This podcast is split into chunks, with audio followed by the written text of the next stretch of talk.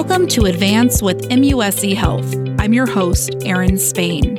This show's mission is to help you find ways to preserve and optimize your health and get the care you need to live well.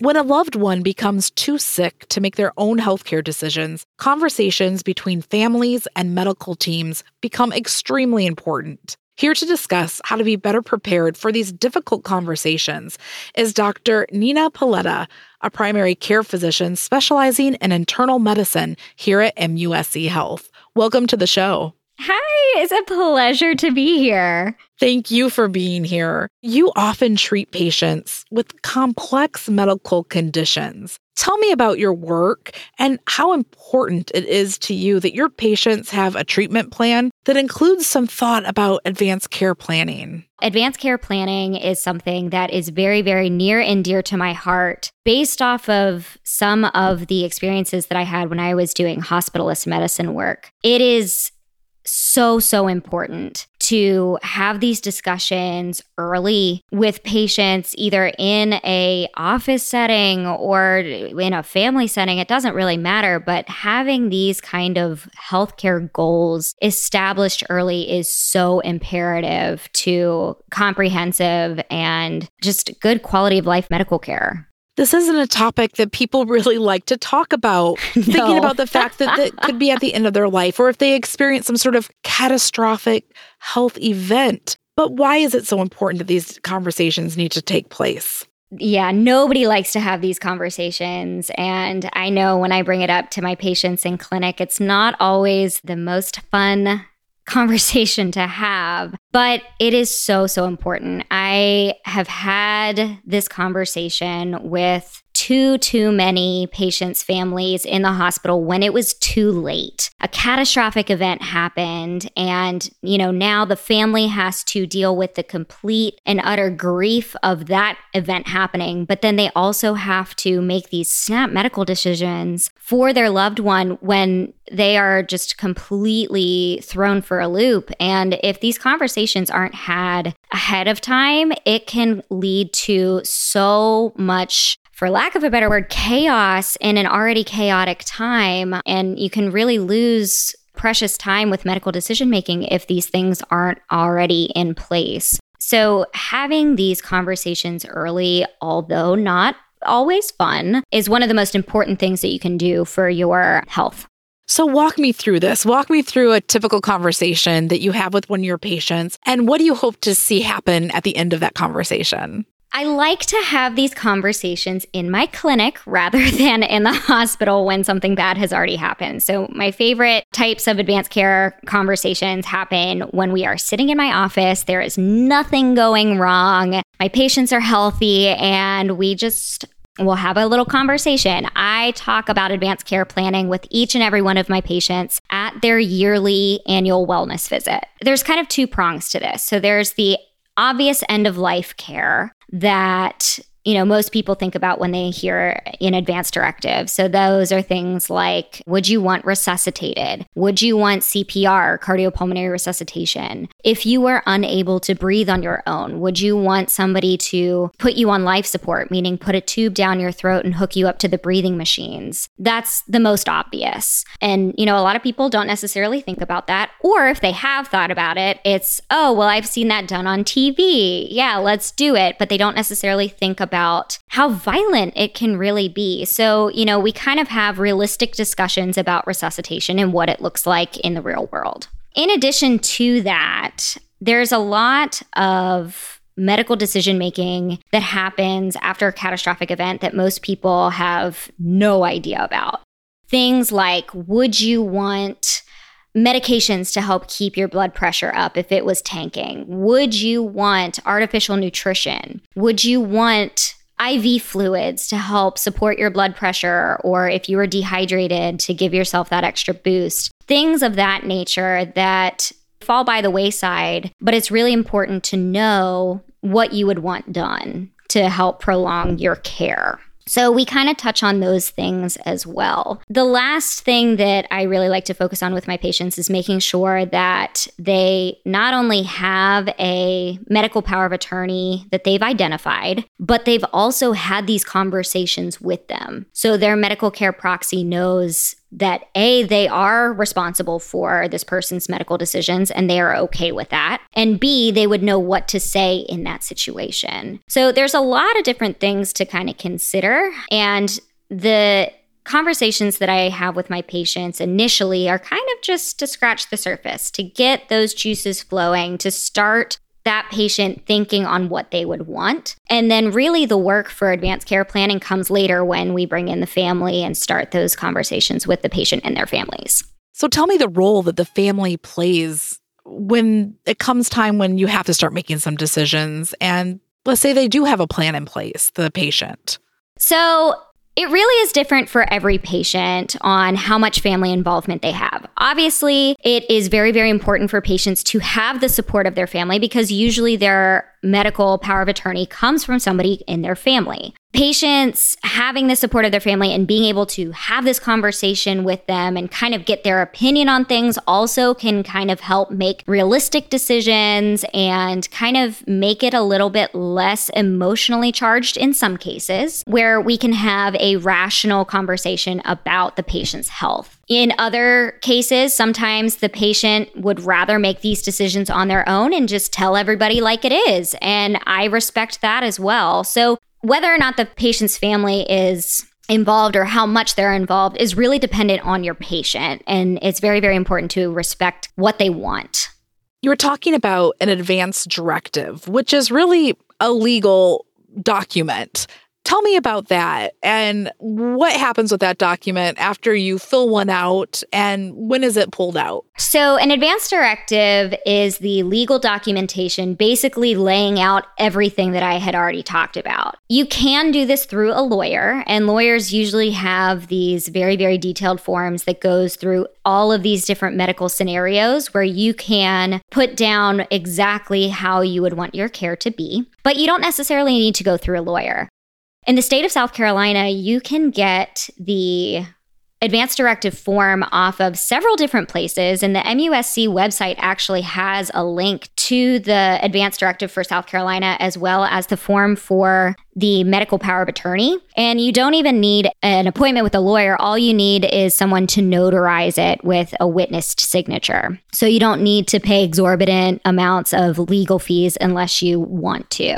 Having it a notarized advance directive is extremely important, especially in the scenario where a power of attorney or medical proxy is not next of kin or a family member. So let's say mom was very, very close with her best friend. They got very close over the years. Dad died, and she really wanted her friend to make the decisions for her so that it didn't fall to the burden of her children. And she really felt strongly about that. And in that scenario, it would be extremely, extremely imperative for her to put that in writing. Because typically speaking, in the hospital, if there isn't anybody designated in writing, it defaults to next of kin. So that is an instance where having that in writing would be extremely, extremely important. Not everybody has those kind of circumstances. So if mom wants dad or her oldest child to be making these decisions, it's nice to have it in writing because that means that there is absolutely no confusion, but it might not be as necessary as a specialized circumstance.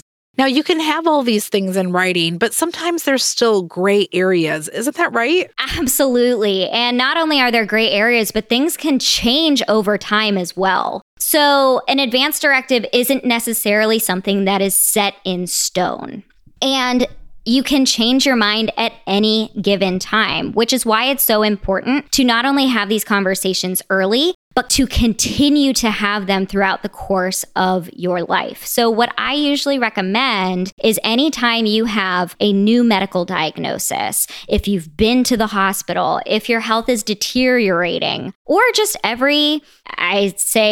least every year, come back and revisit what your wishes are.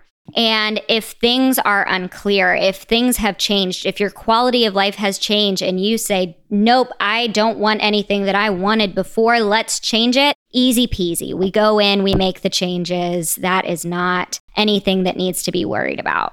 We're talking about people doing this for themselves, that they have their own plan in place. But sometimes it may be a family member that you feel responsible for, and you would like them to get an advance directive or to start a care plan. How should people approach that conversation with a loved one? For example, an elderly family member. That is a great question. And a lot of times that's kind of the scenario that I deal with. I have somebody come in and they say, oh, mom's getting older. She has a lot of medical problems. We need to talk about this, but I don't know how. And that is a fantastic time to bring in your primary care doctor. We have the ability to sit down with you and bridge the gap in this conversation, to get it started, to start thinking about things. Now, that being said, just because we start the conversation doesn't necessarily mean that everybody would be open to it at first. That is why it is extremely important to start these conversations as early as possible so that people have time to not only come to grips with the fact that we have to have these conversations, but also to talk with family members, to continue to look things up, to do their own research, to really think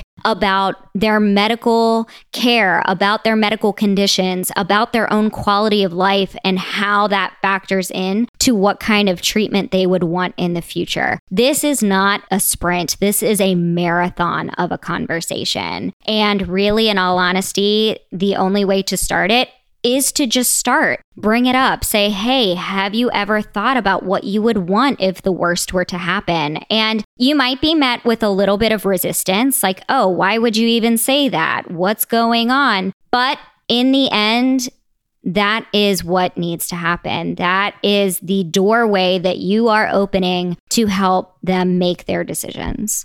So as we've been talking about, having this plan and having an advance directive is critical to making sure that, you know, your wishes are met if you are at the end of your life. And then let's shift gears a little bit and talk about end-of-life care. What is end-of-life care? That is a fantastic question. So end-of-life care basically means that you are looking at the quality of life for the patient at the end of their life. Okay, so it is inevitable. Everybody will get to this point where either we age, we have medical problems that will take us to the point where we are not living like we used to. And having the medical care at the end of your life to not only make the most of the time that you have left, make sure that your quality of life is what you want it to be, and make sure that you and your family are both supported through this next little phase is so important. Now, there's a few different things that we can consider with end-of-life care. One is something called palliative care. So palliative care is a relatively new branch of medicine. It really focuses on the management of symptoms and quality of life in patients with chronic medical conditions. So if people hear palliative care and they automatically think hospice, which fair, that is an arm of hospice. However, I have plenty of patients who got established with palliative care early in their life because they have a chronic medical condition that they'll be dealing with forever. For example, my heart failure patients, they can be diagnosed with heart failure as early as in their 30s or 40s. That's something that's going to follow them for the rest of their life. However, having a palliative care specialist on board will make sure that not only are their medications good for them, they're working for them instead of against them, but also their quality of life and how they're living is what they want it to be. That they're not just going from doctor's appointment to doctor's appointment, going on several different medications that might just make them feel worse rather than actually helping them, even though that is what the guidelines may say. So it's really about keeping the patient at the heart of the decision-making. That is the key to palliative care. Separate that now from hospice care. Hospice care does include palliative care to an extent. However, hospice care is more about whether there is a finite amount of time that we have left and how do we support the patient and the family through the transition to the end of their life. Now, hospice Not only does things like medication to help with pain and anxiety at the end of somebody's life, but they also have incredible, incredible resources. Hospice nurses can come to the house if there's any questions, if there's any change in status. They have a fantastic resource line that's available 24/7. Where if you have any questions about anything, you can give it a call. The patient does not need to be immediately dying to have hospice care. Typically, we engage hospice care if the patient has about a projected lifespan of about 6 months or less. Does that always happen? No. I had a patient when I was in residency. She was 93 years old. She had newly diagnosed lung cancer. We weren't going to treat her because we figured that the chemotherapy would make her feel worse. And she said, let's get hospice in here and we'll see what happens. She lived another 3 years on hospice. They actually dismissed her from hospice because she was doing so well. So just because we bring in hospice doesn't necessarily mean that's the end. And that's what a lot of people unfortunately think when they hear hospice. Hospice really is a fantastic set of resources for patients who have terminal illnesses. And it really is something that I wish that more people took advantage of as having that resource in their back pocket.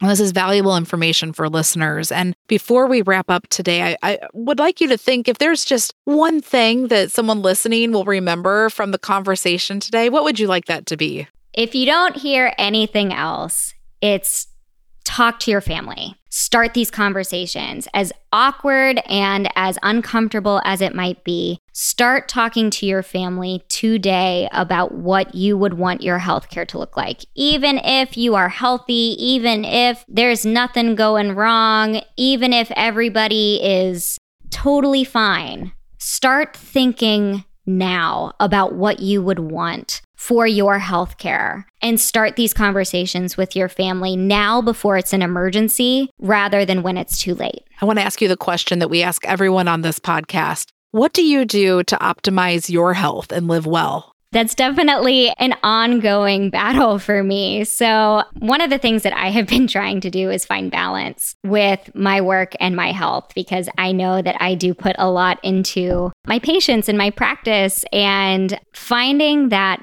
balance, that work-life balance for me has been very, very important and something that I have been really, really working to find. My husband and I just came up on our first year of marriage, and we are finding ways to be healthy together. We like to go on walks with our dogs together. We really try to find new ways to make healthy meals together to really help keep each other accountable for our health, as well as also to, spend a little time together and enjoy our life together. So that's kind of where we're at with our dual health journey. I love it. No, that's always the thing, balance, isn't it? Yeah, and it's tough to find sometimes. So, nobody's perfect. We all are trying to find it, and it's definitely something that we're working on. Well, thank you so much for coming on the show and telling us about this sometimes tricky conversation that we're encouraging folks to have. We really appreciate it. Thank you for having me. This has been wonderful.